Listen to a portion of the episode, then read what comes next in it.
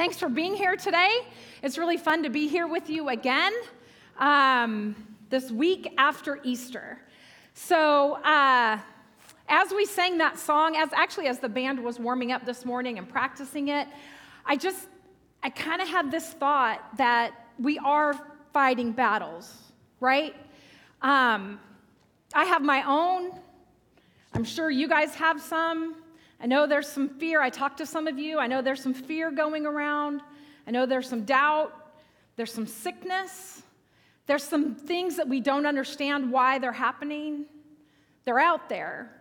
And that's kind of what I want to talk about today. Because the week after Easter, you would think that, you know, Jesus has risen from the dead, and we all know that and we believe it, and everything should be peachy keen honky dory, right? Because Jesus has won.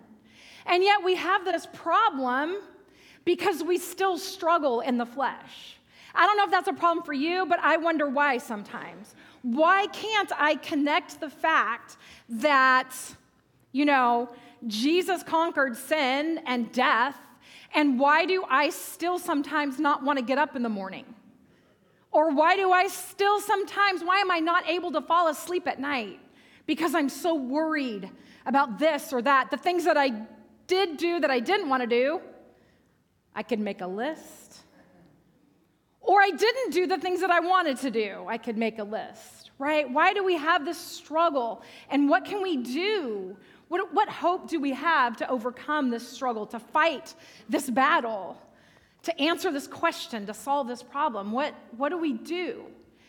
And last week, Matt talked about the girls. He talked about Mary, Mary Magdalene, Mary, the mother of Jesus, and Joanna. Can't remember, she's an aunt or something, right? Um, he talked about them and he talked about how, how they were returning to an empty grave. And they were, they were taking spices to cover, honestly, the stench and the smell of Jesus' decaying body, right? That's what it was for. They knew they weren't going there to uh, bring him back to life or to, to add anything to what was there. It was really just to cover something up. They knew they weren't going to find anything there.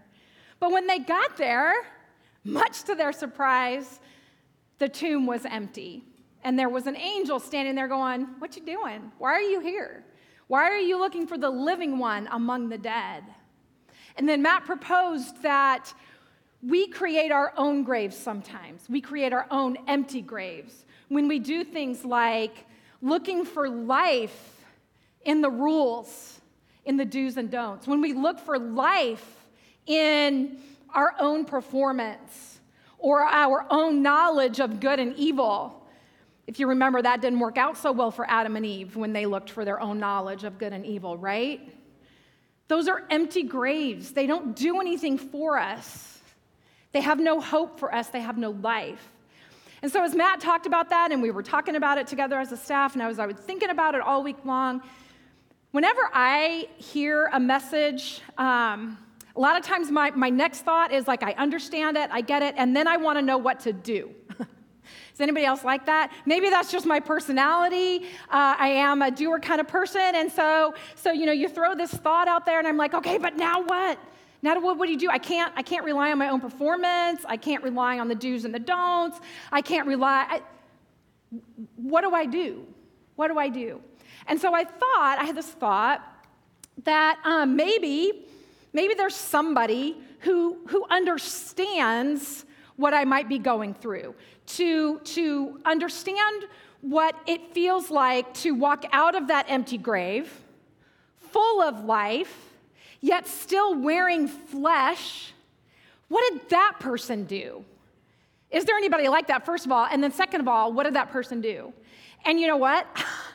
Jesus is that person right because he he was put in the grave and he left it he walked away from his empty grave. And he still wore his flesh suit. And we'll talk about that later. The Bible says he was, he was flesh and bone.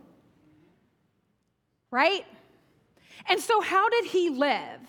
And so, I spent all week long reading Matthew 28, uh, Mark 16, John 20 and 21. Matthew, Mark, let's skip Luke. Luke is, um, I can't remember. It says it in your bulletin. And I, I read those verses, uh, those chapters over and over again, like looking for the story and also looking at what Jesus did. What, what did he do in the flesh, yet fully full of new life? How did he live? What was important to him? Right? We know the rules weren't, he didn't talk about them once.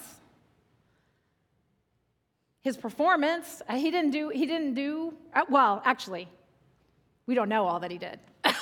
Maybe he did a ton of really cool stuff. But what we know, what is recorded, is really cool to look at, and that's what we're going to look at today. Because we want to see how he lived beyond the empty grave. It's Luke 24. There it is in my notes. It says it right there. Matthew 28, Mark 16, Luke 24, John 20 and 21, and Acts 1. Those are our verse, those are our chapters where I'm pulling today's story out of. And this story is a man, again, who in the flesh was working out the salvation and the grace that he and his father provided for us. And each account has uh, different little tidbits of the story um, that, that we're going to talk about today. Matthew, for instance, is the only one who records what happens to the Roman soldiers. Um, if you don't know, it's kind of a cool little piece of the story, and you should read Matthew 28 later today or later this week. Mark is the only one who talks about the miracles and the signs and wonders that will accompany us as believers as we go forward. There's some pretty cool stuff in there, like handling snakes and stuff. Um, I'll let you read that on your own. But we're not talking about the Roman soldiers or the snakes today. We're going to talk about Luke and John because it's there that we see Jesus hanging out with and restoring relationship with his friends with his disciples. And that is really cool. And that's what we're going to talk about today. And of course, because Matt talked about the girls last week, it is the boys that I'm going to talk about this week. Um, the boys, the boys are kind of funny in this story. They, uh, they're a lot. Let me just put it that way. The boys are a lot in this story. And the first thing that I saw as I read these accounts over and over again, the first thing that I saw that Jesus did after Jesus did on earth after his resurrection was Jesus met the disciples where they were. They didn't have to go looking for him. In fact, a lot of the times they were hiding in a room with the door locked. They didn't go looking for him. He came to them right where they were. In Luke chapter 24, he tells us about you know the women going to the grave and all of that. And he told us, uh, Luke tells us, this is funny. Luke tells us about Peter uh, hearing the news from the women that Jesus was alive, and Peter runs all the way to the grave himself. Luke doesn't mention John. Of course, John mentions John. And what does John mention in John? John mentions that John won, that he ran faster than Peter and he beat him there. I think it's hilarious. These guys are so human, right? I love it when their humanity shows. But Luke does tell us about two of Jesus' disciples that weren't a part of the 11. They were just two guys that were considered Jesus' apostles, and they were walking from Jerusalem to the city called Emmaus.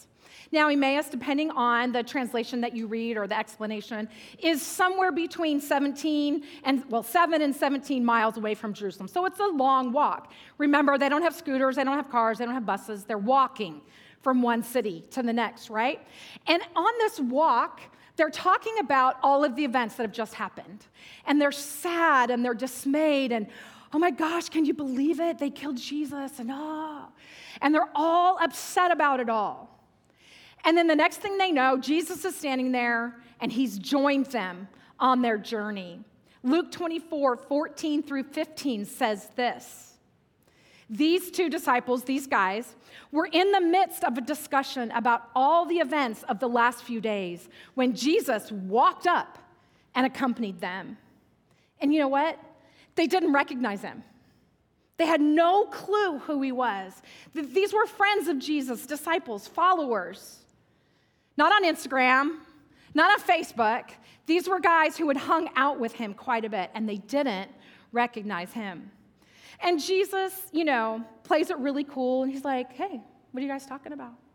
And they're like, You know, haven't you heard? Where have you been? Don't you know what's happened?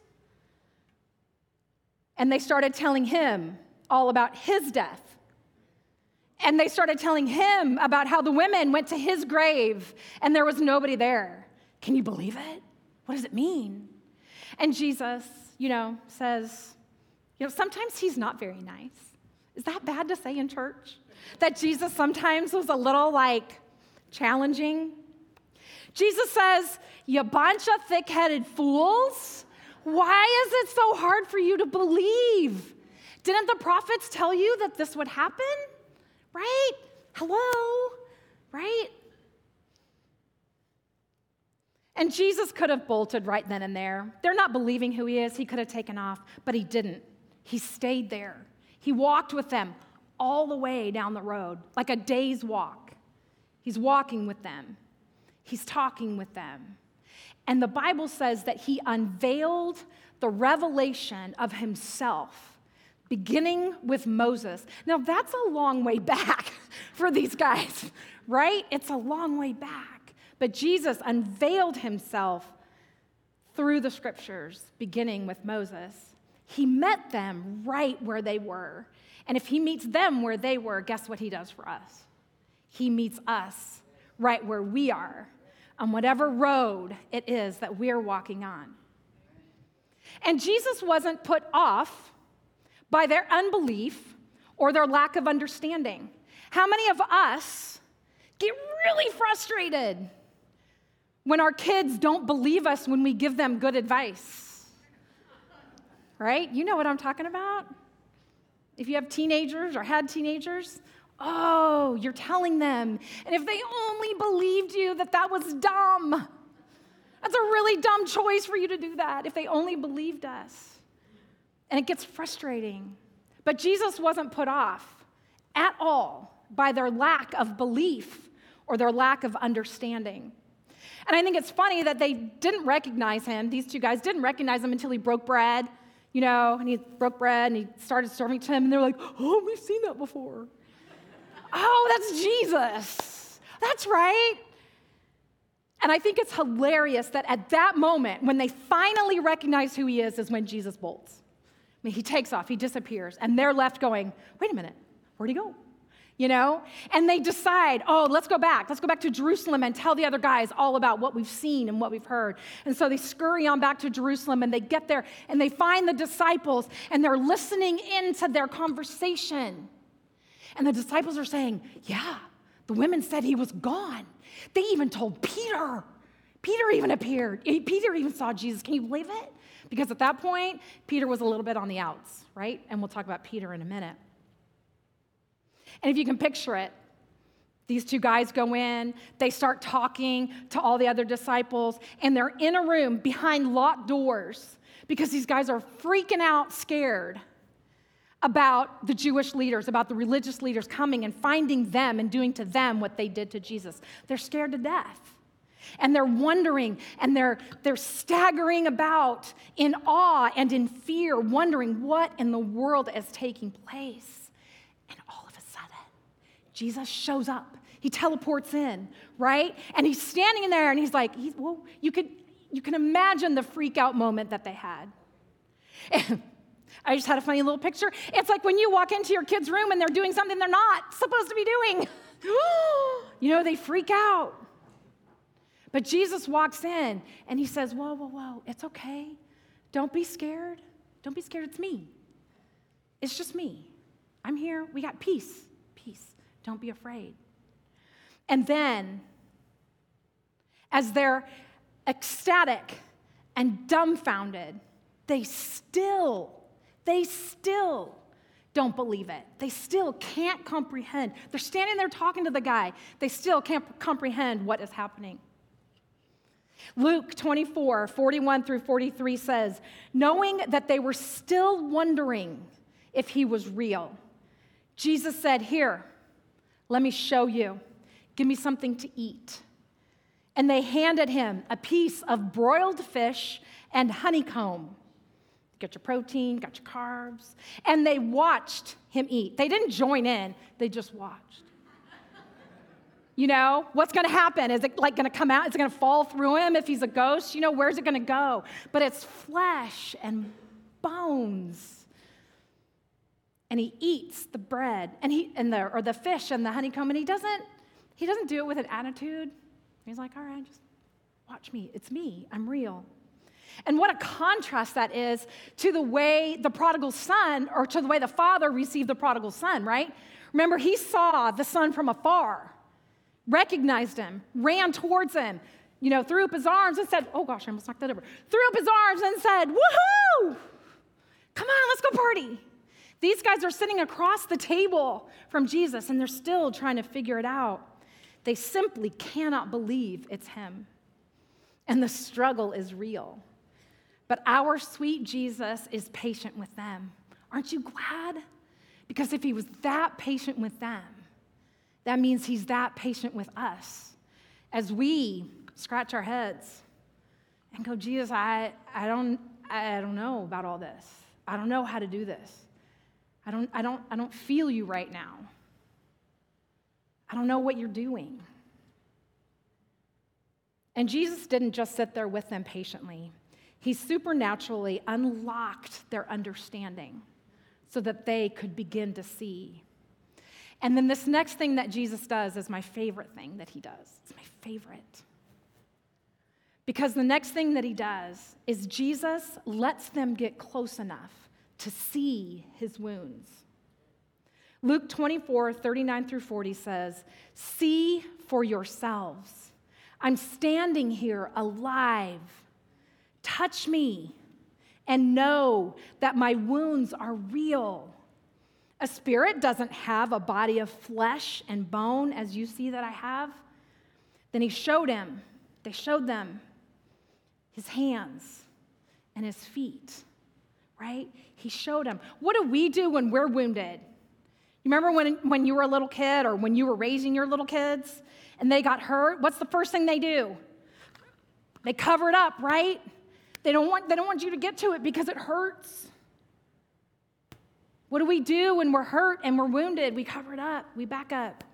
We don't want anybody to see where we're hurting or where we're flawed or where we're wounded. And yet, that's the exact opposite of what Jesus said.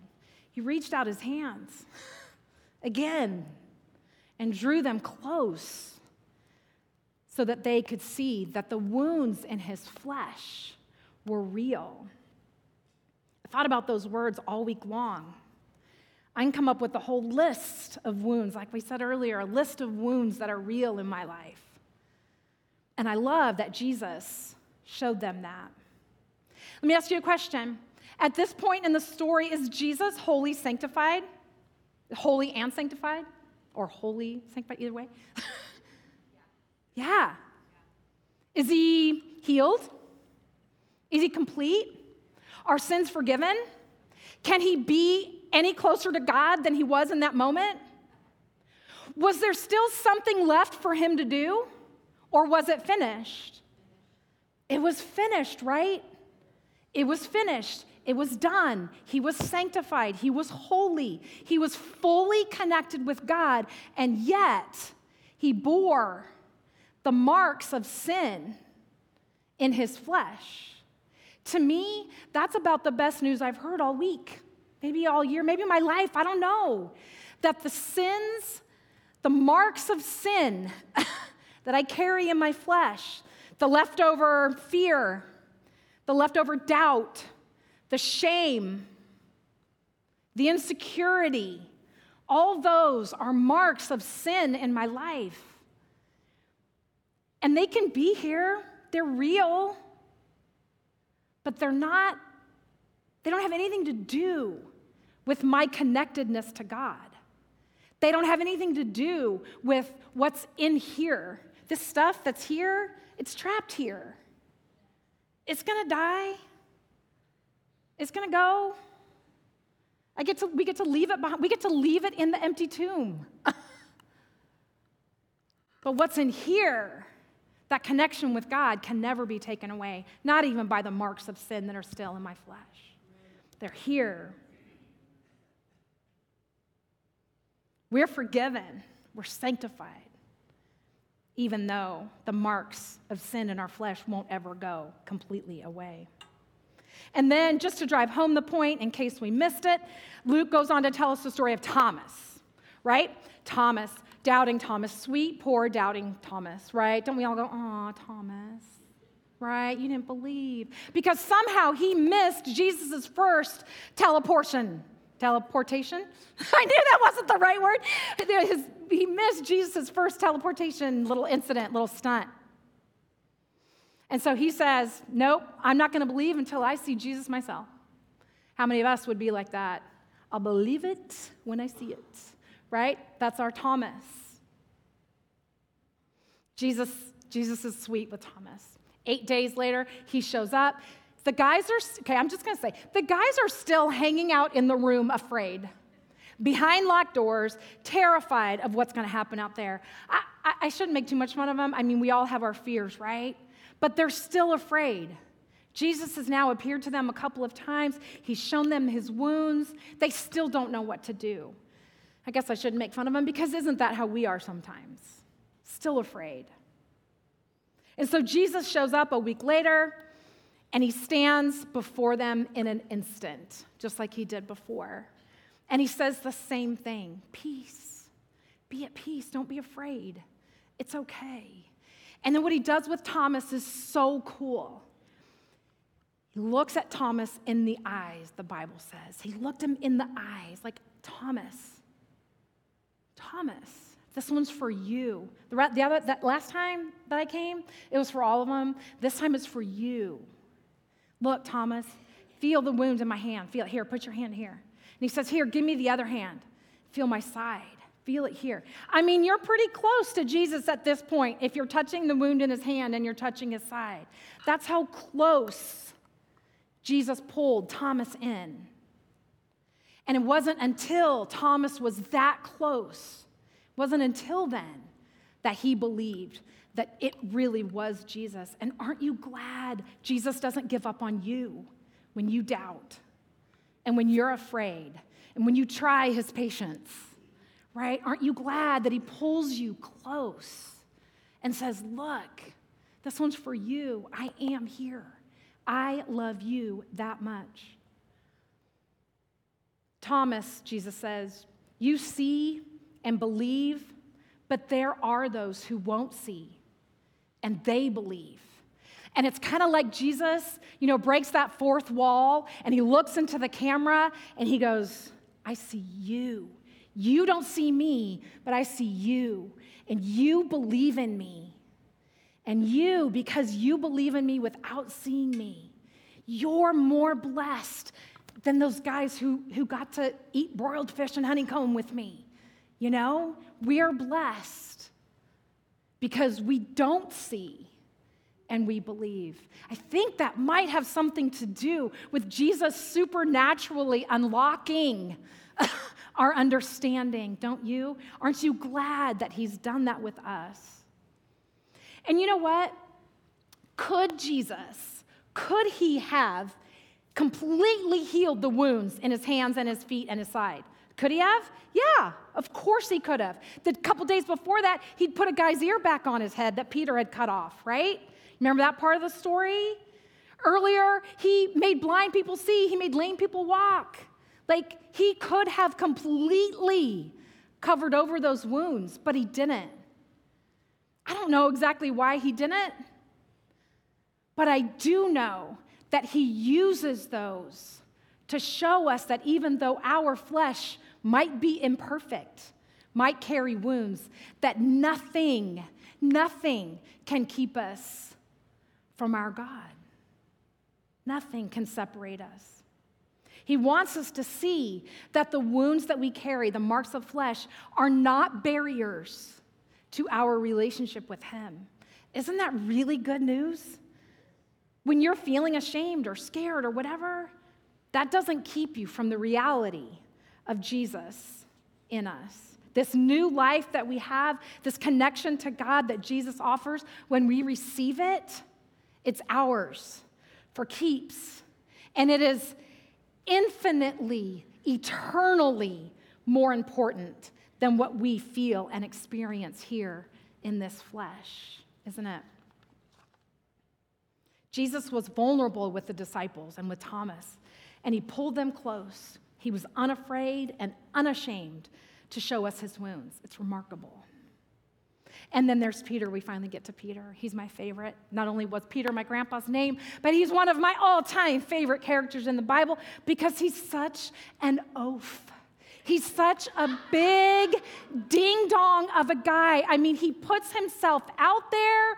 One day he's saying, Jesus, I will go to the grave fighting for you. I'm sure he meant it. I'm 100% positive Peter believed with every fiber in his body that he would go to, go to the death with Jesus. And all it took was a little girl going, Aren't you his friend? A couple hours later, No? What do you mean? I mean, the Bible says the, the language of the Bible there, when Peter denies Jesus three times, the language is like he's cussing by the end of it. I don't know him, you know? Like he's not just cowering, He's cussing, mad, denying that he knows Jesus. He's such a big oaf. I don't know. I love him. I identify. I know what it feels like to put myself out there and go, Yes, I'll do this, Lord. And then, like, minutes later, we're going, Oh, God, I don't know. Right? I don't know. And through Peter's story, we see just how valuable, again, how valuable the individual is. Because while he was here on earth, walking around in the flesh or teleporting around in the flesh, he mended broken relationships. Jesus mended broken relationships. It's funny, when you read John chapter 20, you get to the end of it, and it feels like the end of the story. It, it, reads like this Jesus went on to do many more miraculous signs in the presence of his disciples, which are not even included in this book. But all of that is recorded here so that you will fully believe that Jesus is the anointed one, the Son of God, and that through your faith in him, you will experience eternal life by the power of his name. Period. The end. That's what the reading John chapter 20, that's how it ends. And it almost seems like the entire chapter uh, 21 of John is like this massive po- postscript where John was reading and he finished and he put down his pen. He was like, and he was like, ah, I forgot about Peter. And then he tells us Peter's story. And the way it starts off is uh, John chapter 21. The way it starts off is uh, uh, John tells us about this really cool fishing story right? All you fishermen, it's a really fun story. Uh, and it is strikingly similar to the story of uh, another fishing story where Jesus first initially called these guys to be his disciples. In both of those two stories, at the very beginning of, of Jesus' ministry and here at the very end, uh, the guys are out fishing. They do all they know how to do to catch fish, to make a living. They do everything they know how to no avail. They don't catch a single one. They fish all night, they, whatever. They've done it. They don't catch anything. They're like, mm right? They're all sad, they're dejected about it. Jesus is like, hey, why don't you try this other thing? One time it was try the other side of the boat. One time it was try again uh, in, in the, in the, during the day, which you don't normally catch fish during the day. They, they would fish at night, right? And both times, so both times it kind of went against common sense.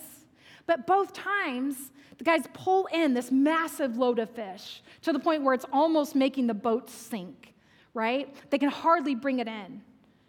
And the first time they were like, this guy's kind of cool. Let's follow him and see what else maybe he can get for us. I don't know. And this last time, he's risen. He's in the flesh. He's resurrected. And he says it again, you know, go back out, try it, just try one more time. And they catch this massive load of fish. I don't know exactly why, you know, Jesus used fishing I don't know exactly what he was trying to tell them. Maybe he was trying to tell them to remind them that they will be fishers of men. I don't know. Maybe they were trying, maybe Jesus was trying to remind them, like, remember when you followed me before? You're still my followers. Even though we've been through this mess together, you're still my followers. I kind of think that maybe it has something to do with Jesus wanting to show them favor He wanted to show him, I've got you. I've got you. You can try and you can work and you can do all that you know and you can try all the things that you've tried. And you know what? Uh, sometimes that's not going to work. sometimes you're going to be left with empty nets. And yet, if you look to me, if you look to me, I'll fill you up. I'll fill you up. I love those two stories. But when they bring the fish in, oh, there's this one part where Peter jumps in and swims to the edge. Maybe that's why I like Peter so much. He did a little 100 yard sprint, you know, to the edge. I don't know. But they get to the shore, and Jesus has made them breakfast, and he serves them breakfast. How many of you guys like breakfast in bed? Especially if you've had a hard night, right? Breakfast prepared for you. It's so awesome. It's so sweet. Jesus did it. He made them breakfast. And then shortly after that, in John 21, verse 15, 16, and 17, we learn that Jesus says to Simon Peter, Simon, son of John, do you love me more than these? Simon, son of John, do you love me more than these? Simon, son of John, do you love me more than these? Think about it. As Jesus is trying to mend relationships, to mend this relationship with Peter, he doesn't let Peter off the hook for his sin. He doesn't ignore it. He doesn't pretend like it didn't happen. He doesn't pretend that the wounds aren't real. They were. The wounds that Peter's denial caused Jesus were real. And he didn't ignore it. But somehow, he did it in such a way, he confronted Peter in such a way, and we know that he didn't ignore it because he asked him three times. Peter denied him three times. He asked him three times. He didn't ignore it. But Jesus does it in such a way that it is without malice. It's without condemnation or judgment. It's without pointing a finger and go, Ugh. it wasn't ugly. It was real, but it wasn't ugly. And it changed Peter's life, didn't it? He was able, Jesus somehow was able to point to love and to loving others in this moment of reconciliation.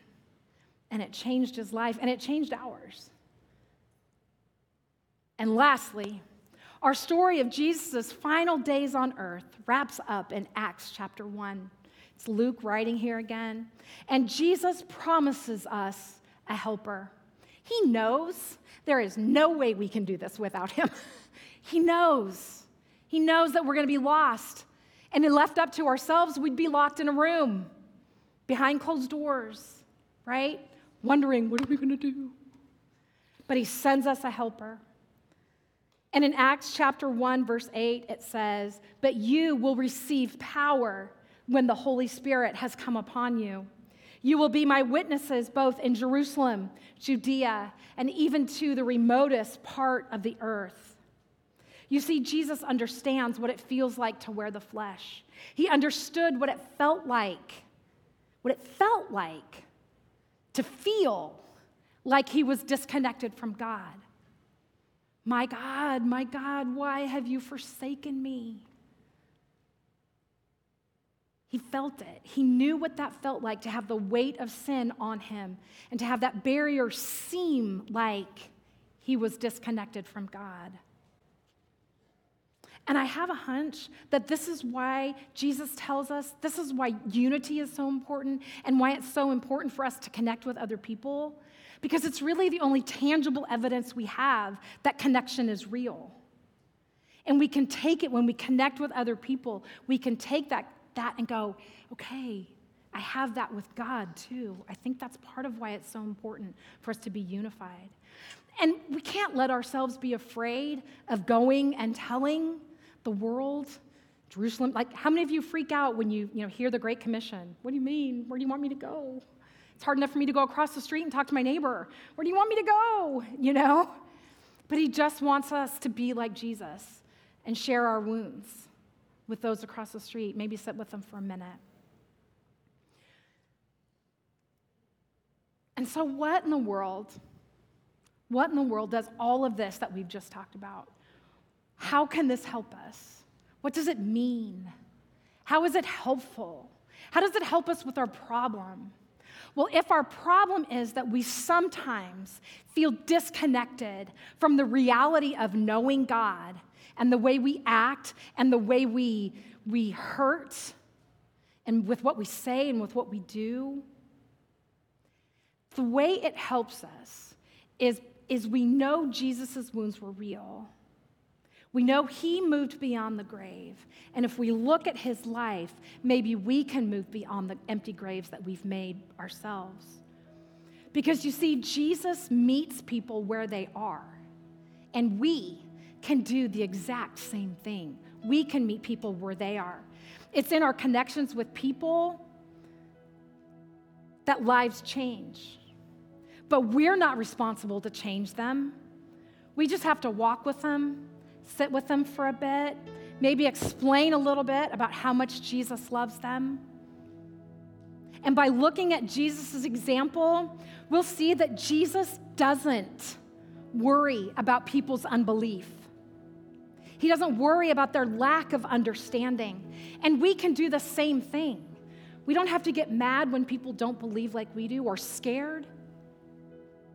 We don't have to stress out about who believes what. We can just sit with them, eat some broiled fish and some honeycomb, or not. Maybe Chick fil A, I don't know. And we can look for ways to increase their understanding and ours.